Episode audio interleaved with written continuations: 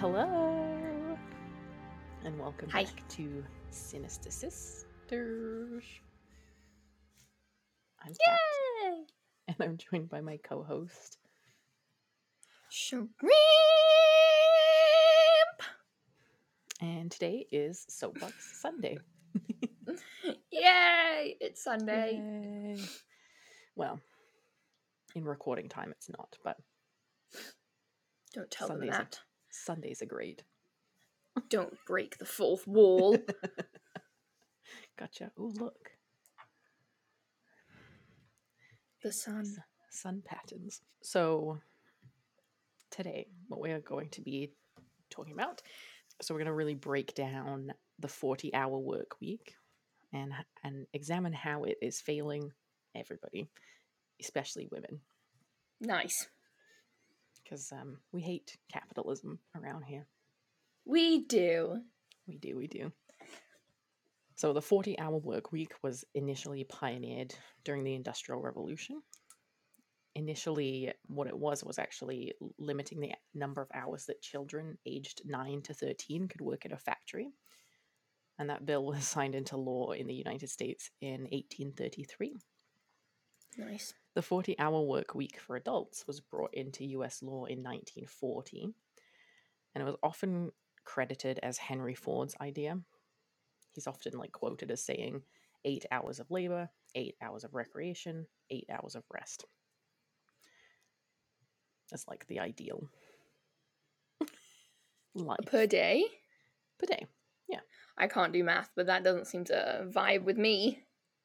Well, that's exactly 24 hours. So. Okay. So this is a really great thought, especially for individuals who have no household responsibilities to take care of. In the 1940s, most individuals in the workforce were men, and many men had wives or mums at home that would take care of the domestic labor side of things. You know, cooking, cleaning, fixing their socks and sewing buttons on their shirts and things like that. Women took on workloads of their own within the home for an equivalent, if not greater, number of hours than those of their spouses or their adult children. This means that men were able to come home from their 40 hours in the factory or, you know, wherever, and have little to do but to rest and recharge for the next week. Unfortunately, in the 21st century, all of this unpaid, quote, domestic labor still needs to compete, be completed despite the fact that it is fairly uncommon for people to have a partner at home that stays at home full time. It's not feasible in this economy for most people under the age of like 60. Since the reality at the time when the 40 hour work week was pioneered was that, uh, you know, very few women worked full time outside of the home, work hours themselves were created to best match men's productivity levels. So men are on a 24 hour hormone cycle, while women are on a 28 day hormone cycle. This means that really only half or less of the working population currently are working with their physio- physiology by working the traditional eight or nine to five hours. In the 24 hour testosterone cycle, the morning hours when men wake up, you have a spike of testosterone and cortisol, which is stress hormone. This causes an increase in energy, focus, productivity, and communication. In the afternoon, testosterone levels drop. This puts men in the mood to socialize and connect with other people. In the evening, testosterone levels diminish and estrogen levels rise to be more prominent. This causes the desire to relax, lay down, quiet the mind, that sort of thing. So the eight to five working schedule really fits the needs and feelings of men. Um, you know, you Yeah. can be really productive in the morning, do more like meetings and and you know socializing in the afternoon, and then in the evenings when you're ready to go home, you're, you're ready to relax. God, it's so nice. It must be so nice to be a man. I know, The whole entire world is literally built for them. literally, literally, yeah.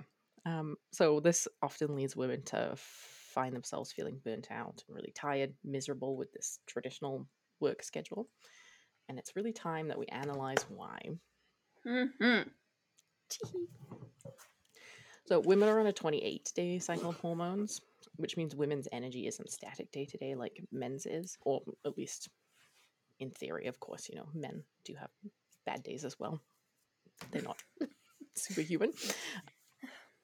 So, yeah, the energy levels of women are different depending on where a woman is in their cycle. And each phase of the cycle, so there's four phases, will bring a different set of skills, different moods, things like that. And we'll talk about this a little bit more in depth towards the end of the episode. But at the end of the day, the system of being an employee was designed by men for men, and it was designed 80 years ago. We don't, The 1940s was 80 years ago. yeah, Jesus fuck. I know. Um, it, in 1940, we had a lot less technological advances as well than we currently have. So this means that this kind of old style working manner is detrimental to everybody. So not just women. The system itself is set up to favor individuals for whom work is the number one priority, individuals who have no home responsibilities or somebody else to take care of the home responsibilities. It's really designed for people who can dedicate their whole day and their whole life to their jobs. And so this really affects anybody who wants to enjoy things outside of employment. So Not allowed. Nobody who want to wants to work hobbies. these days. um, men who maybe want to have an active role in their kids' lives, almost impossible. Illegal. Single people who have to brunt the entirety of their financial and home duties. Hey. and basically anybody who really just sees employment as a means to pay bills and it's not their identity. How dare they? How Right? dare you not consider your job to be the most important thing in your whole entire life? So the modern working day was built to suit the body clock and the circumstances of middle-aged men. It's outdated, it's inefficient. It doesn't work for women or for current lifestyles. The 9 to 5 is only achievable if you have no children, have a spouse that doesn't work, you earn enough, more than enough to afford childcare, or you don't really care what happens to the safety of your children and you're happy enough to just leave them in a corner somewhere for eight hours a day. Um, It's no wonder that, according to a YouGov study from 2018, that just 6% of people in the UK work the traditional 9 to 5 hours. Hmm. Schedules in the 21st century are unpredictable, especially when it comes to things like childcare, health, education. And we really need to be looking to have workplace standards catch up to allow for greater diversity. Um, excuse me, especially when you think of careers that um, you would need to traditionally spend all this time in the workplace. So, leadership roles, like high level positions, things like that. You need to be more Mm. flexible. Of course, it's not that easy to actually dismantle the patriarchy. I feel like we've been um, Been this trying. for a long time. Um, so, what are leaders in this space actually suggesting would be a good resolution to this issue? So, in a recent study conducted by Werk, a platform that measures analytics impacted by workplace flexibility, Nice. 70%, so 70% of women who dropped out of the workplace said that they would still be working if they had been able to work more flexible hours. So Hmm. it seems like flexibility and maybe reduced hours are kind of the key here to improving equality in the workplace. Case studies repeatedly show that when hours are reduced, productivity rises. Working a four day week does not mean working less, it just means that you work more efficiently in the time that you have. So you spend less time browsing on the internet at work and you actually do the work during the work hours because that's all you've got time for. Yeah. This is especially um, evident in a world where many tasks can be automated, or at the very least, there are lots of tasks that take a lot less time than they had done previously. So, for example, um, I know somebody who was saying that his mom um, was doing this spreadsheet thing and it kind of automatically calculated it for her. And it you know only took her maybe like an hour or two to do something that would have previously taken her probably the entirety of an afternoon or maybe even a whole day. Hmm.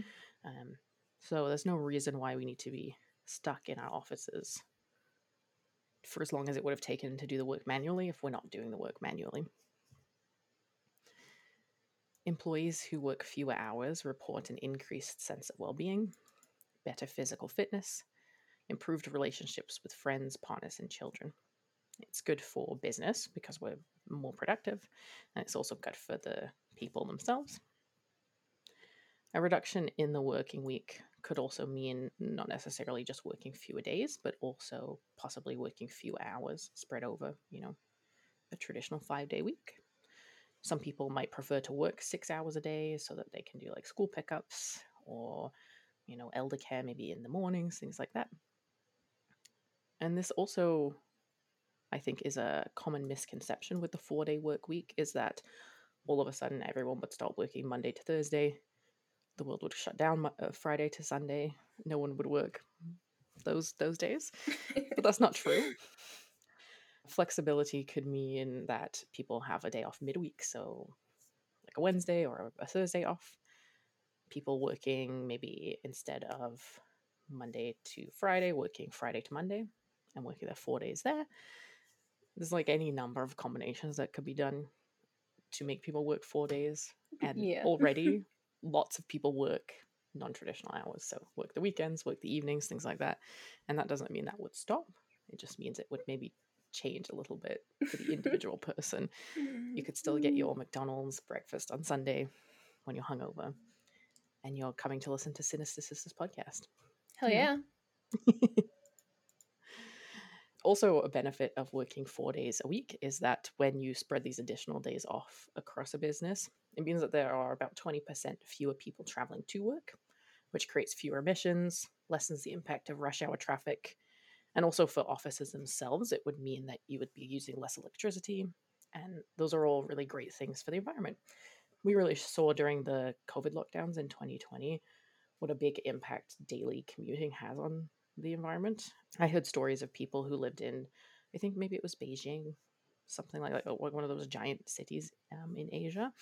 And there were people who had been born and raised in that giant city who had never seen the sky before because there was so much smog previously. Holy.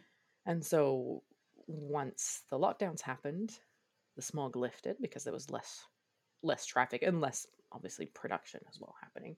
And yeah, these adults saw the si- uh, saw the sky for the first time in their lives, which is Oh my Beautiful. god. Yeah. It's beautiful. It's also kind of dystopian. a little bit. Yeah, I think I would like disassociate hard. yeah, maybe.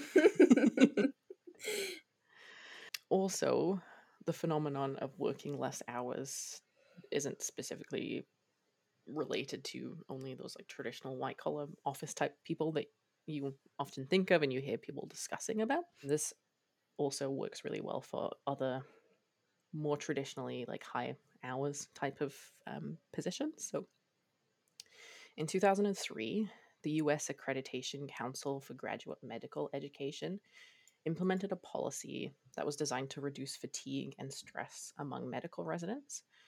Medical residents traditionally work really long hours, they're very overworked. So in 2003, they capped the average work week for medical residents at 80 hours a week, Hmm. mandated at least one day of rest per week, and limited the maximum shift length to be 30 hours.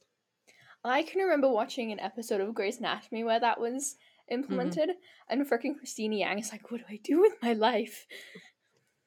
Dude, 80 hours a week is still so much. It's still Yeah. too long, in my opinion, to have people so many with fucking lives hours. in their hands. And working 30 hour a 30 hour shift is crazy. Yeah. However, is much better and it's quite it was quite a drastic change to um, what previously had been sort of the standard. And so there was a study done based in both the pre and post reform data from the US government, professional medical organizations, and medical education schools, and it tracked female participation rates in different medical specialties before and after the first reduction in work hours.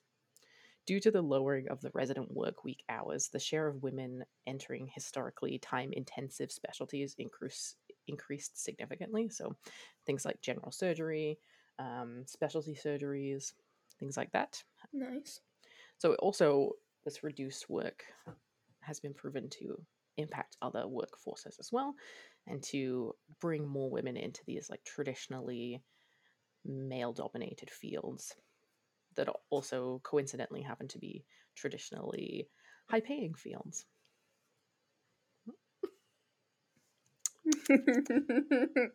the spice. Increased job flexibility and reduction in work hours obviously benefits men as well. But since women bear much of the childbearing, childcare responsibilities, research suggests that the work hour reductions would be a very powerful tool in closing the gender wage gap. Nice. Yeah. What do you mean that doesn't exist? I every woman I know is paid the same as me. And because I don't see it happening, it doesn't happen. Sorry. Yeah. I mean the wage gap is very complicated. It's not quite um, just the like equal pay for equal work type of phenomenon, although that does obviously exist. But a lot of times it's these like societal things where women choose lower paying positions because they know that it will give them the time to raise their children or to take care of their elderly parents or clean their fucking toilets, you know? yeah. So, speaking of the wage gap, previous studies have found that unpaid housework and caring for children, uh, when that's accounted for, women actually work longer hours than men on average. And this longer work time has been linked to poorer physical health. And so, as a result, women are much more likely to take part time work or lower paid jobs, like I was just saying, in order to juggle their childcare, elder care responsibilities. Women aged 45 to 54 are four times more likely than men to have reduced hours due to caring responsibilities.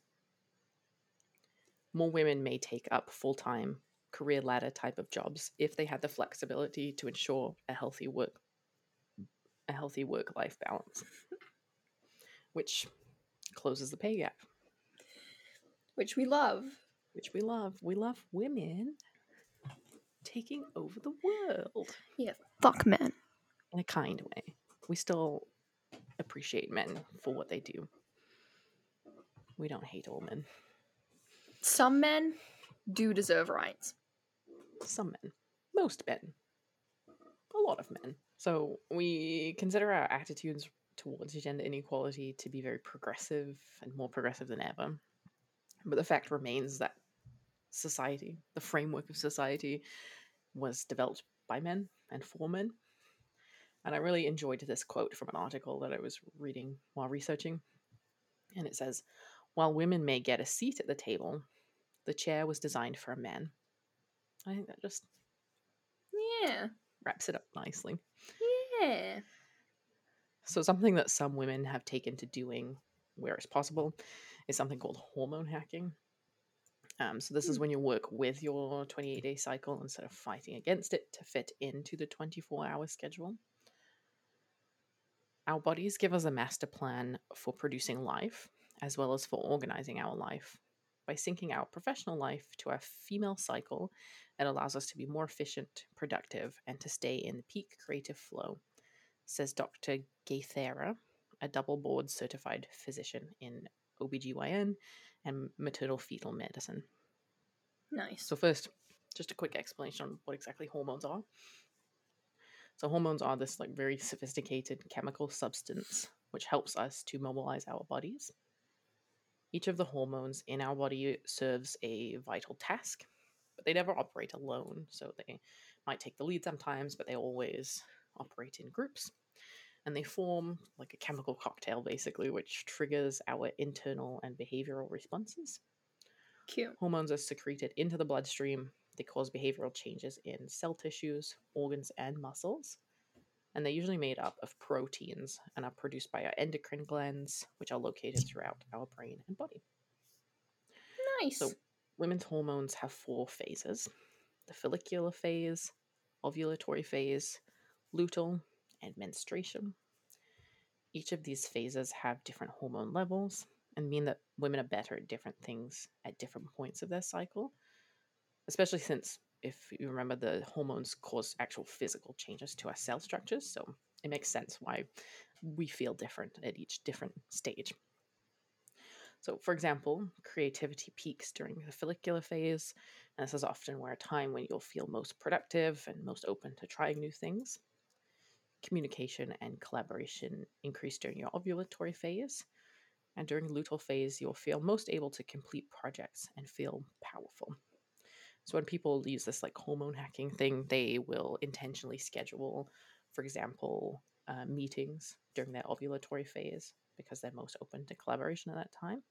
And so, really using their knowledge of how they're going to be feeling day to day to organize their lives. And so, not trying to fit meetings into every afternoon like men are able to do. Hmm. Um, so, I'm not necessarily sure that this is like the best answer to what we're looking for. Um, but it is kind of a good filler that we can use until we're able to actually act on real changes at the national and global level to the employment system. Mm. And obviously, it's not for everybody. Not everybody's able to do these things um, because a lot of um, upper execs are men, so you have to work within their schedules. So Love that. love that. But questions, concerns? Um, I would just like to say that when we were talking about f- filling in set hours at work, Yeah. um, I work in a marketing role, which is project based most of the time, and I have found myself personally wasting time. Um, so the project could have been done could have been done a few hours ago, but I have to fit my eight to four thirty with things. So Mm. I could have done it before lunch, but I drag it on until after lunch because I have to fit that time. And I think that's pretty common in like project based workplaces. Definitely. Yeah. I agree. It's funny that because I work like specifically in social media marketing, Mhm. and it's really funny because my um when I'm wasting time, I'm still working because yes, I'm scrolling on TikTok, but Mm, you know, I have to be on top of the trends, and to do that, you have to be on TikTok. there you go. Don't tell my boss that. Unless they listen.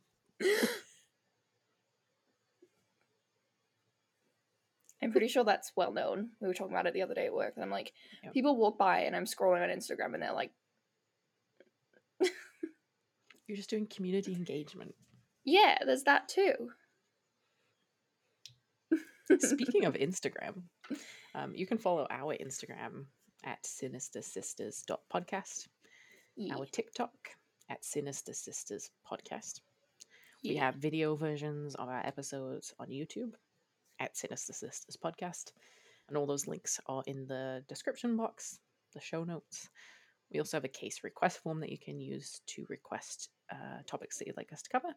And that is in the various places down below Instagram bio, etc. Yeah, so let us know if there's something specific you'd like us to cover.